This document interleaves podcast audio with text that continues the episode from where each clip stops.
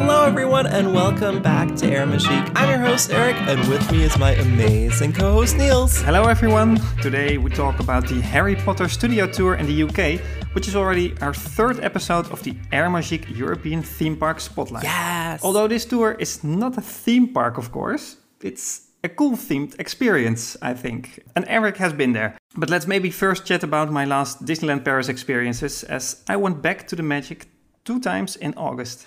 Very, very exciting. Yes, let's chat about the tips. Where did you stay? Um, I went back two times, and on my way uh, to our camping in the French uh, Vendée uh, for summer holiday, we stopped at Disneyland Paris, uh, which was like halfway from the Netherlands to the camping site. very convenient. yes, it was. So mid August, we stayed first at the uh, Three Stars Campanile Partner Hotel, nice. which used to be the Kyriad uh, Hotel in the past. Which is just outside the Disney bubble. And end of August, we stayed, uh, well, that was on our way back uh, home, at the two-star B&B Partner Hotel, which is um, in the same street as the, the Campanile, together with three more other partner hotels. And these two hotels are, well, in the value for money segment, I think. The other partner hotels are a bit more themed and also a bit more expensive uh, for that reason. These two well, they're a bit more basic, maybe. Right. Uh, but they're good options to stay close to the magic in an uh, affordable way. Yeah. And uh, well, both hotels took the necessary uh, COVID 19 measurements, of course, uh, like no housekeeping during your stay, uh, since it is not allowed to let people in the room except for the family um, that is, uh, well, renting the room, of course. oh, really? I didn't know that. Yeah, so they don't let uh, any housekeeping or maintenance in while you're there. So if you stay there for a week, you got to be really careful. Well, to- with your towels yeah, and but, but everything. both or- hotels offered uh, the opportunity to request fresh towels from the front desk, so you can uh, get your towels uh, yourself every day. And breakfast was available, uh, but not as a buffet. At the Campanile, you took a tray and you walked along uh, the buffet, and you had to request what you wanted to eat. Okay, While mhm. at the B and B hotel, it was quicker and organized a bit more efficient with. Well, more people serving guests. As you got a paper bag with a croissant and a baguette when you came in, Ah, okay. and then you had several options to request, like yogurt, cereals, uh, some cheese and Nutella, uh, even some cakes. Nice. And I think the Campanile breakfast was a bit more extensive with some English breakfast type options like scrambled eggs and bacon, beans, and well, some more stuff. But uh, yeah, at the Campanile, breakfast is paid, while it is included in every stay at the B&B uh, hotel. So uh, yeah, you get what you uh, pay for. yeah, yeah, yeah. and uh, so, so the B and B one is, is is a cold breakfast, uh, but it's uh, pretty good, uh, I have to say. Yeah. That's yeah. great. I love the photos you posted of them. It looked super sleek and modern, even if it was minimally themed. I thought it was very Yeah. nice and clean looking. And Exactly. it's so interesting with the room service, though. Like I, that just blew my mind because in Germany we've been staying at hotels here and there when we're visiting other cities, and they do allow room service into the hotel Mm-hmm. Oh. room. Okay. right now, so Yeah. you still get regular service. Um, yeah, interesting. I, I first thought that it was just uh, well something that the Campanile Hotel did, but then on our way Yeah. back we stopped at the B and B hotel and they well did exactly the same. So uh, yeah, Perhaps it's like a French regulation or something. Maybe it is. Yeah, yeah. And I have to say that uh, although the the Campanile uh, hotel is well a step higher, hè, as, as three stars Mm-hmm. instead of two, I think the beds were a bit more comfortable at the B and B. Oh. And this was actually the only hotel that I experienced with a good shower pressure. Oh my in, gosh, in, that in, is in so the Disney important. area. Unbelievable. Yeah. I don't understand why that's so difficult. yeah, I'm not sure, or well, what the temperature being different all the time. But uh, no, Oh, th- this was a pretty good shower.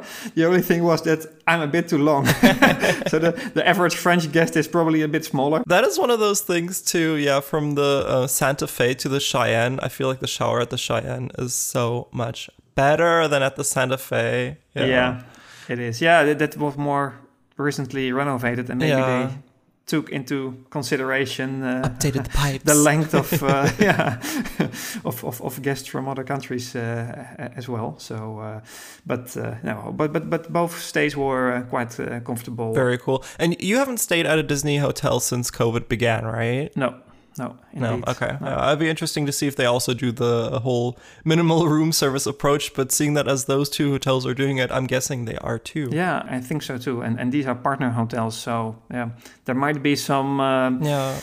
Well things that they uh, exchange, but uh, I, I'm well, I'm, Yeah. I'm I'm not completely sure. No. So, how did crowds compare to your July visit? Um, well, it definitely was a bit busier, uh, these visits, uh, uh, compared to the July visit, which was just after the reopening. Crowds were extremely low at that time, uh, almost felt like having the parks for your own, uh, with really short wait times all day. oh wow. Uh, even Big Thunder Mountain was in July, like five minutes around noon.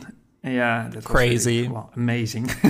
but now in August, wait times were uh, definitely higher, but still low compared to eh, what we're used to. But yeah, 15 to 45 minutes for a lot of rides was was quite normal now. It's not too bad. No, it's it's not too bad uh, at all. Uh, so so yeah, I, I think 45 minutes. That was for rides like uh, Tower of Terror, Right. Um, RC Racer, Crush Coaster, uh, Big Thunder, or, maybe not even for Tower of Terror. Tower of Terror usually was like 15 to 25 minutes. So Yeah. it was not bad uh, bad at all. I've been checking in on the Disneyland Paris app on a regular basis, and while the weekend does see higher wait times, yeah. during the week you've got these like super low wait times. Uh, Crush's coaster like is hovering around 40 minutes, which is something you like Yeah.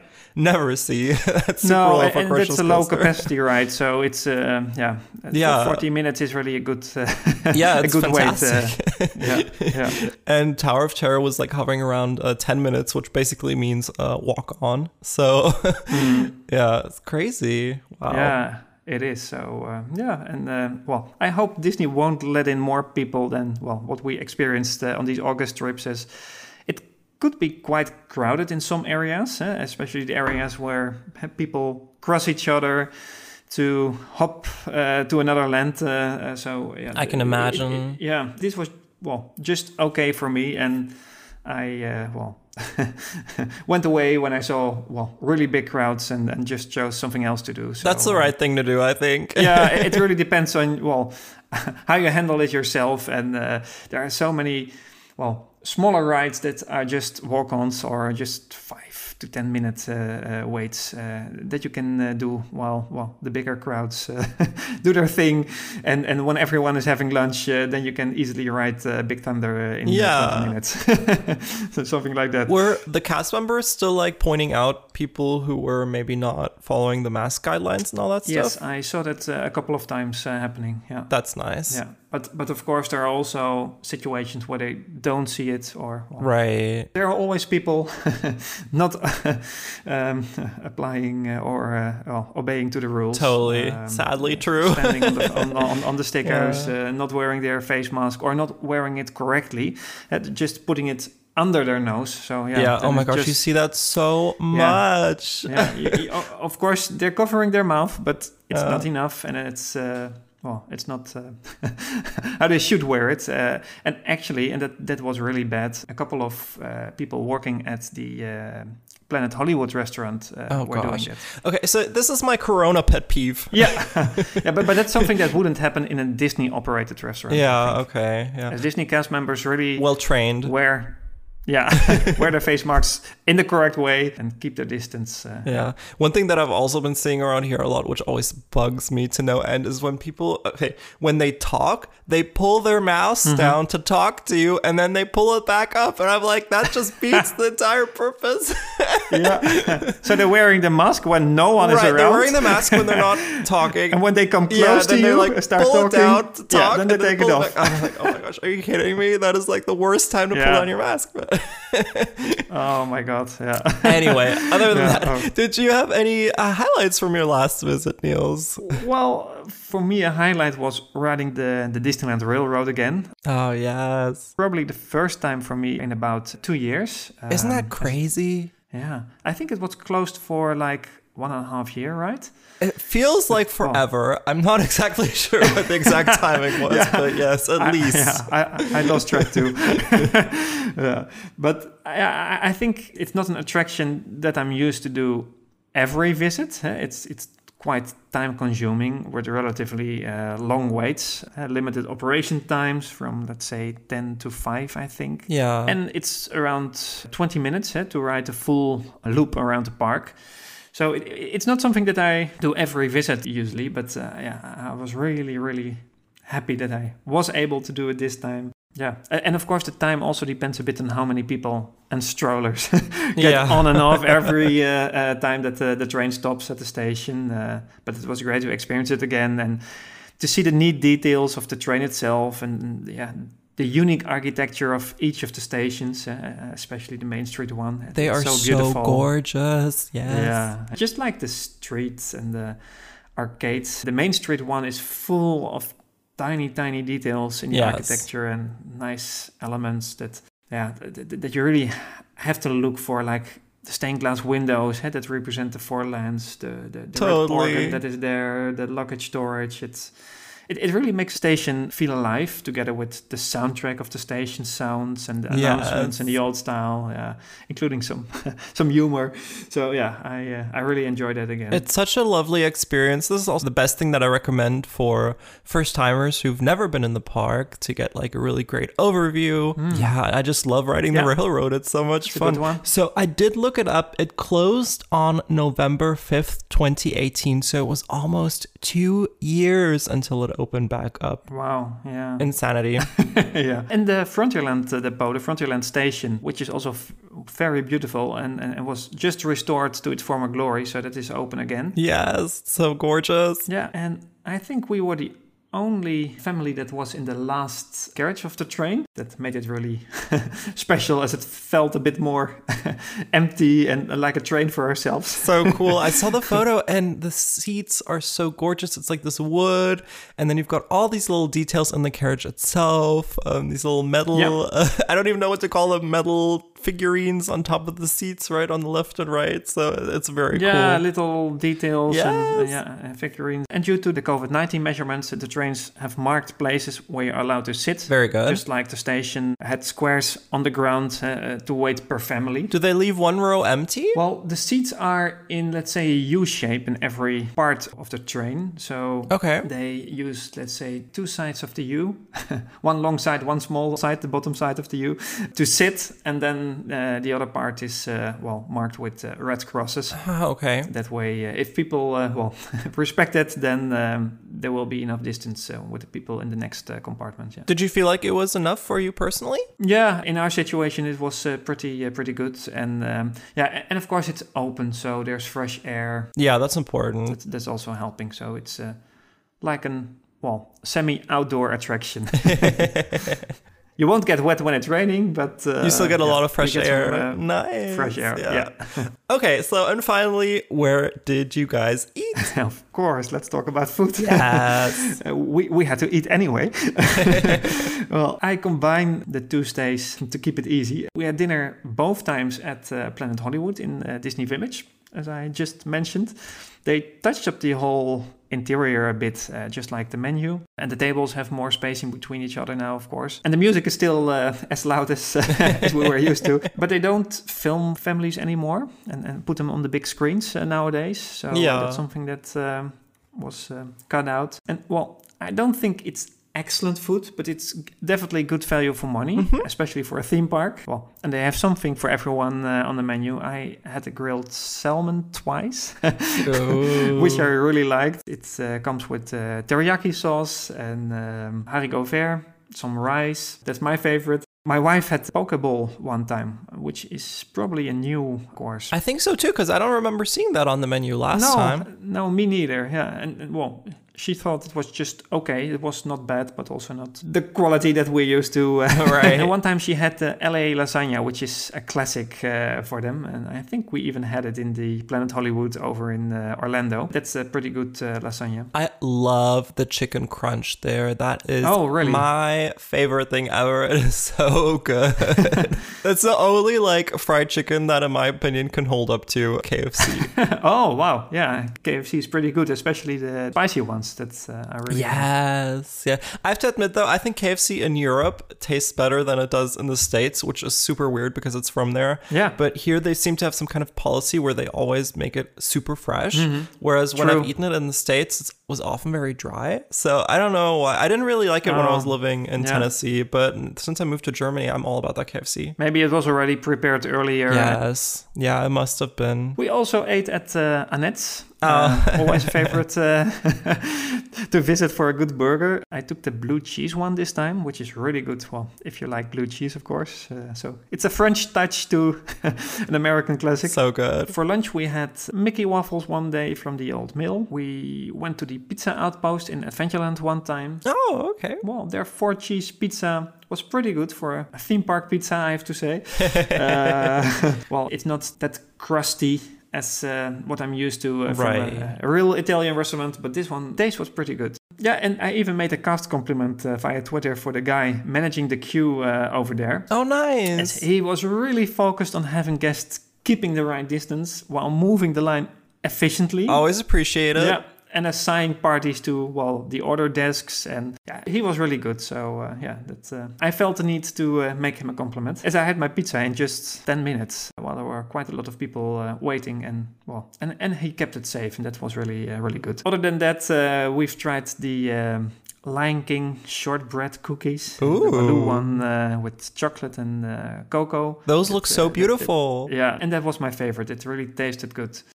I also had a hot dog from uh, a food truck in the studios for lunch one day uh, with no wait at all. Oh, nice. That's Uh, like so almost that's why impossible. I chose that one.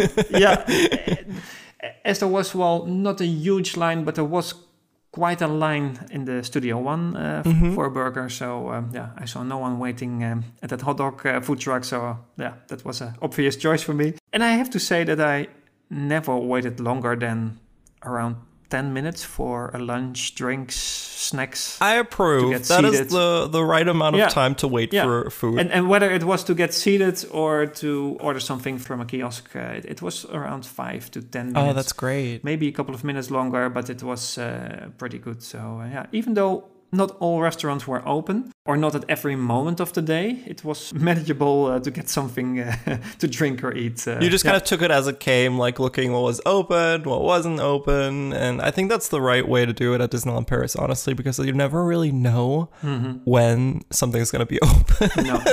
which is such a bummer. But it's Yeah. it's yeah, really open up the app um, in the morning and check which restaurants are open Yes. that day because well it, it can really vary per day Totally. now over to harry potter i guess Avada Kedavra. yeah. well so let's uh, talk about uh, the studio tour in the in the uk so when have you been there uh, eric and what made you decide to visit Yeah, so this has always been a dream of mine. While I visited the Wizarding World in both Orlando and Japan Universal Parks, Right. the studio tour was one big to do that I really wanted to cross off my uh, Potterhead list. Mm-hmm. There's a great air travel connection from London to Dresden, so it was very convenient for us to get there. Just to be clear, we visited the studio tour in 2019, so it was before mm-hmm. COVID 19 and all the new regulations they implemented. We made the mistake of not buying the tickets early enough, which I would recommend doing so at least two months in advance, if not longer. Right. All the entry slots are strictly timed, even before Corona, and now even more Oh, so. yeah. can imagine Yeah, yeah. There none were available over the official website. So what we ended up doing was booking through a bus tour travel agency, which was quite convenient because they drove from central London to the studios, which are about an hour's drive, really more like 2 hours drive from the city center because Right. of traffic. Okay. So let's dive right in. What exactly? Oh, so wait, that's you. Sorry. no worries okay, my bad. I'll, I'm just reading your lines. Like, okay Uh, that's actually quite funny and then you have to answer it yourself right Yeah, yeah. I'm just Or- talking or, to uh, myself. You can just lean back, Niels. That's fine. okay, let's dive into it. What exactly is the Harry Potter Studio Tour, Eric? And is it a guided tour, or do you walk around freely yourself? Uh, what what can you see and do? So, any interactive elements, maybe? Yeah, so like the name implies, you are touring the quote unquote studio or sound stages where most of the films were shot and produced.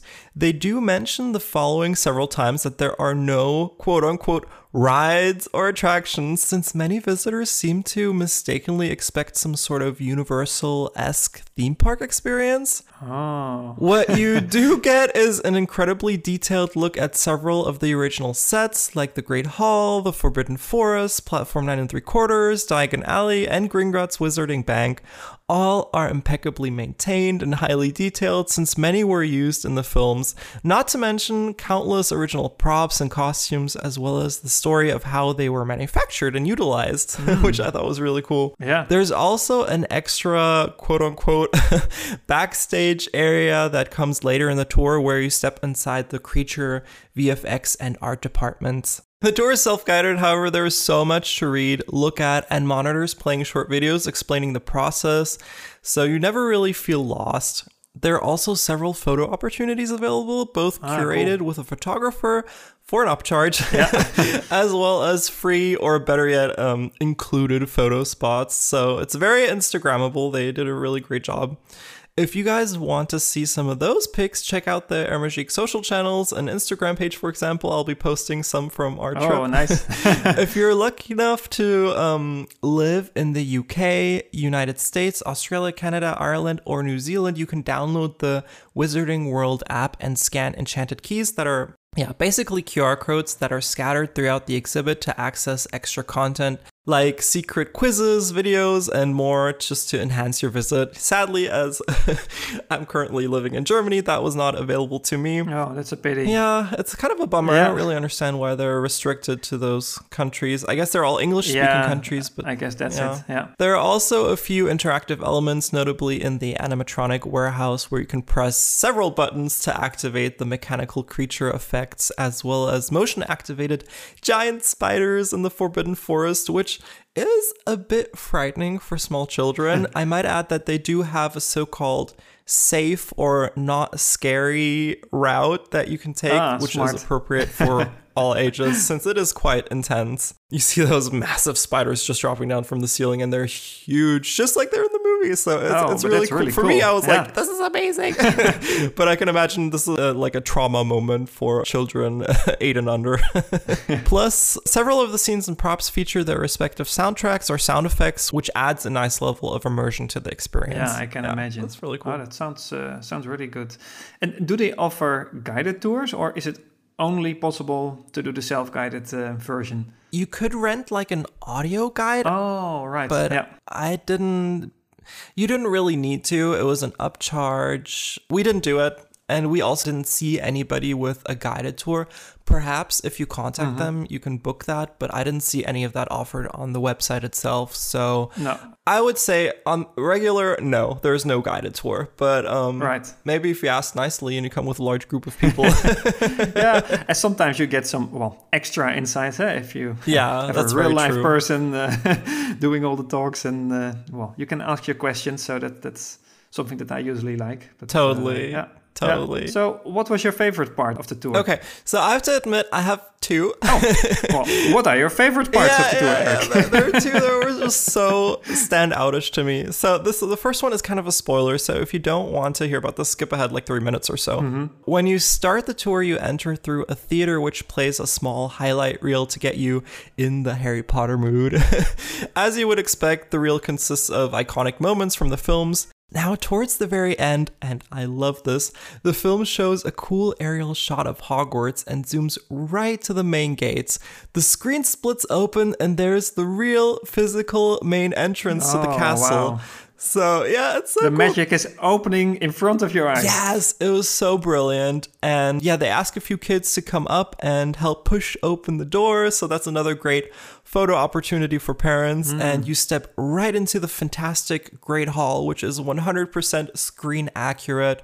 It looks absolutely gorgeous with floating candles and the wooden tables with little dents and things in it. So it really feels like very lived in and used, which Right. is super cool. I just adored the concept because you're literally stepping into the movies through the screen, which is kind of, I think, also the inspiration that Mickey's and Minnie's Runaway Railway borrowed. Yeah.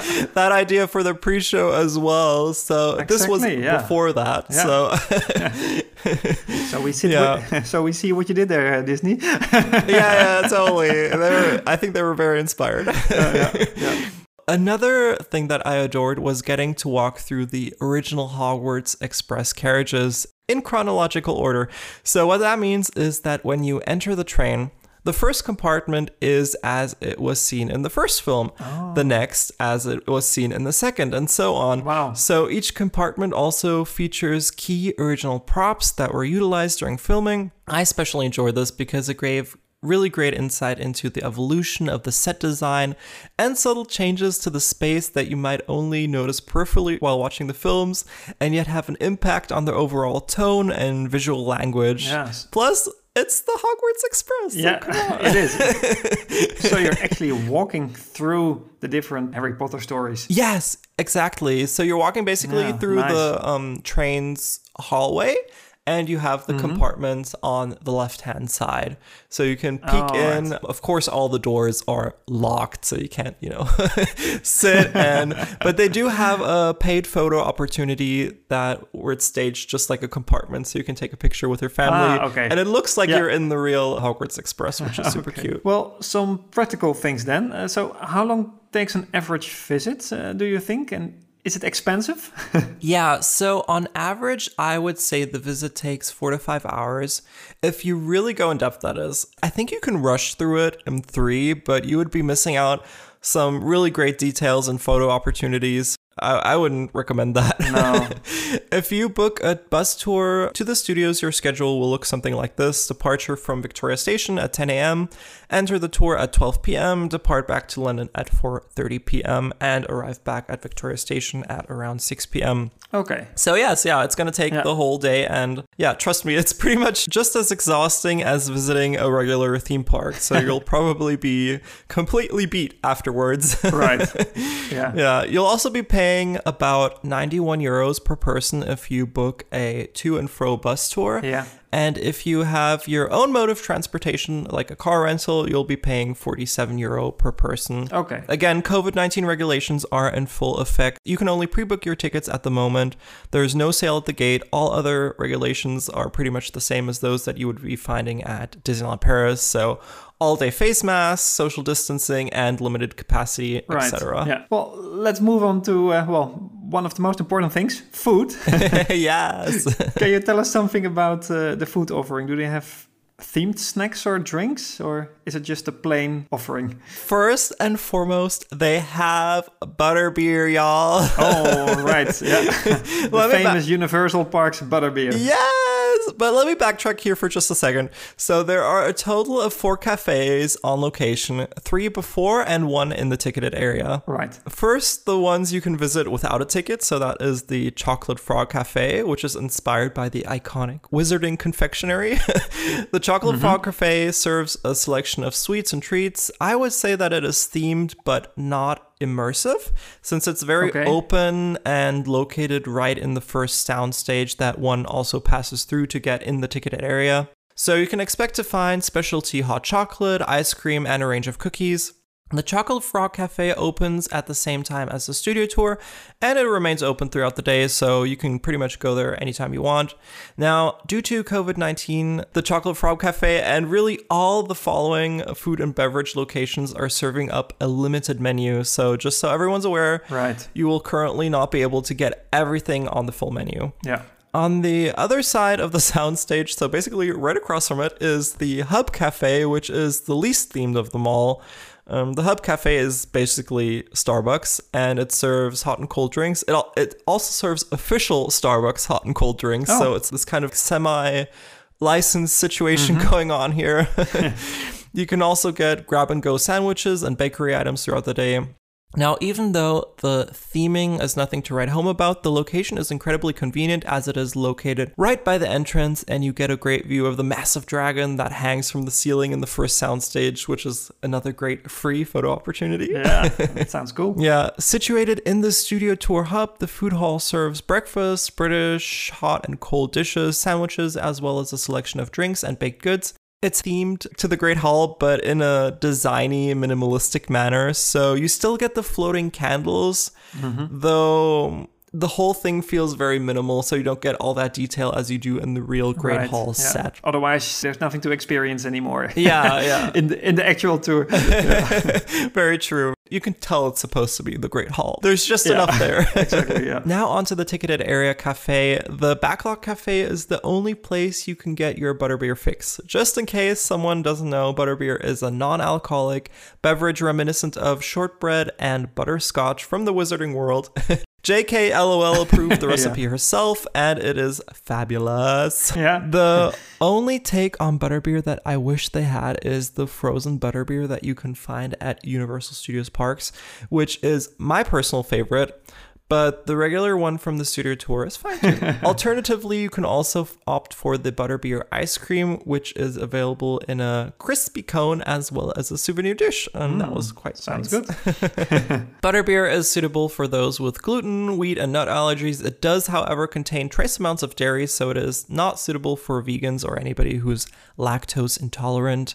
Honestly, we had the butterbeer and a bit of the ice cream, as well as a lunch snack at the Backlot Cafe, since most of our time we spent, you know, just running around the exhibition, so we didn't spend too much time on food. Right. But it was just enough to get us through. Yeah. Is there um, a limited amount of time that you're allowed to stay in? no, no, you can take as much time as you want. Okay. You used to also be able to go back and forth. That is no longer possible. So now it is a Mm-hmm. I understand. one Yeah. way stream only. they have floor markers in place and um, Right. employees that are watching over just to make sure everything's moving in one direction. However, you can take as much Yeah. time as you Yeah, like. So there's no need to well rush eating. no, no, no, not at all. no, not no, at all. no, no, exactly. And lastly, souvenirs and merchandise. I bet they have a shop, uh, right? And, and Yes.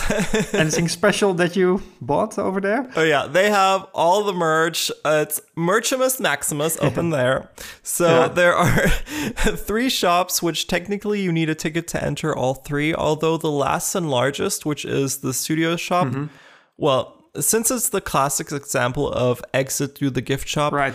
you at least when I was there, you can get in there pretty easily without a ticket. And I actually left and went back in, and it wasn't a problem at all. Hmm. I would say for that one, you technically don't need a ticket. Although now with COVID nineteen, they might be monitoring that more closely. Things might be different now. Yeah, you can find everything there from wands to chocolate frogs, posters, collectibles, and replicas. There's something there for, yeah, pretty much everyone, and the store is truly massive. In terms of size and variety, it serves up Emporium vibes. Oh. Just like you would find on Main Street at Disneyland Nice. Paris. There are also two shops located within the ticketed area, the larger one being the Forbidden Forest shop, which sells Aragog plush and peppermint toads. and it sells exclusive Forbidden Forest print designed by the graphic design duo Mina Lima, which is really cool. Mm-hmm. Last but not least, the railway shop is the smallest of the bunch and it's located on platform 9 and 3 quarters and it offers just a smaller selection of souvenirs, gifts, and homeware, as well as some apparel and snacks. And you can pretty much find all that stuff in the studio shop that comes at the very end. So if you don't feel like carrying around all that good merch with you, I would recommend uh, just holding out to the end. Of course, if you do that, that one is also the busiest shop of them yeah. all. Makes sense. yeah. But everything is there Yeah. in one place, right? Definitely, it is all there in one place at the end, so you won't be missing out. Actually, let me correct that for a second. Sure. so, the only thing that you might want to pick up in the tour itself are replicas and some of the posters because they do, officially they do have all those at the end as well but i've noticed that some were sold out in the large shops mm. while they still had them in the Forbidden Forest shop Yeah. or the Platform 9 three quarter store. So perhaps if you're really dead set on a certain replica or rare item, you might just want to purchase it right away just to be sure Yeah. that you do get it. Get it while you can. But other than that, like, yeah, all the plush and chocolate frogs and all that good stuff, you can get it at the end. right. Yeah, and I got, yeah, I got a chocolate frog, Yeah.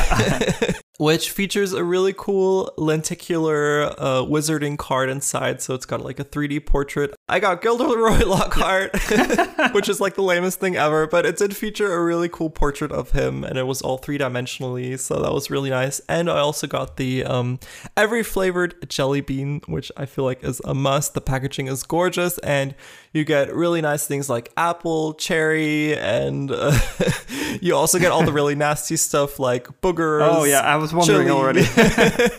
yeah. So Nice. um, there's thankfully there's like a little colored chart at the back so you can tell exactly Yeah. which one is which. So but it's a nice way. It's a nice gift for people that you don't like. oh yeah, that's nice to uh, give it to people that you don't like. Yeah. Just keep that uh, little chart Yeah, at the back. yeah, yeah, yeah. Okay. Well, thanks so much, uh, Eric, for uh, sharing all your interesting insights. Uh, well, at least I've learned something today, and uh, it sounds like a really interesting place to uh, to visit one day. Uh, even when you're not completely into Harry Potter, this uh, sounds like a really cool cool thing to do. Yeah, do. it's fantastic for anybody that's even just broadly interested in how the films were made or Yeah. filmmaking in general. This is definitely the place to visit since it gives you really in depth knowledge and you see the props for real, which is always super cool when you've seen them only on screen. yeah, Um, yeah, it's uh, two thumbs up for me. yeah. Can yeah, imagine. Niels, where can people find you? Please follow me on uh, Instagram for some uh, daily magic. I'm at Capturing Disney Parks, and you can find uh, all my Disney Parks activities from social media accounts with news, pictures, tips and tricks, my podcast, and um, fan spotlights that I do uh, on uh, capturingdisneyparks.com. So cool. You guys, be sure to follow Aeromajik on Twitter, Instagram, and Facebook for more neat Disneyland Paris content. If you enjoyed the show, please leave a rating and review on your favorite platform. It really makes a difference and helps new folks discover the show. Xanimum writes, loving and real. This show is a delight to listen to. Both hosts are familiar and knowledgeable without being know it alls, loving the park without being gushy, critical without being nasty. They both seem like people you'd feel comfortable meeting, real people, not podcast personas. I've never been to the park, but they formed a picture of visiting as good or better than a video. Bravo, definitely recommend. Oh, thank you so much, Sadie Mom. I really Wow. appreciate that. Fantastic! That's yeah. so cool. Well, thanks for sharing the love. definitely, Yeah, definitely. really appreciate it. You guys, thank you so much for tuning in. Stay safe and have a wonderful day. Bye bye. Bye bye.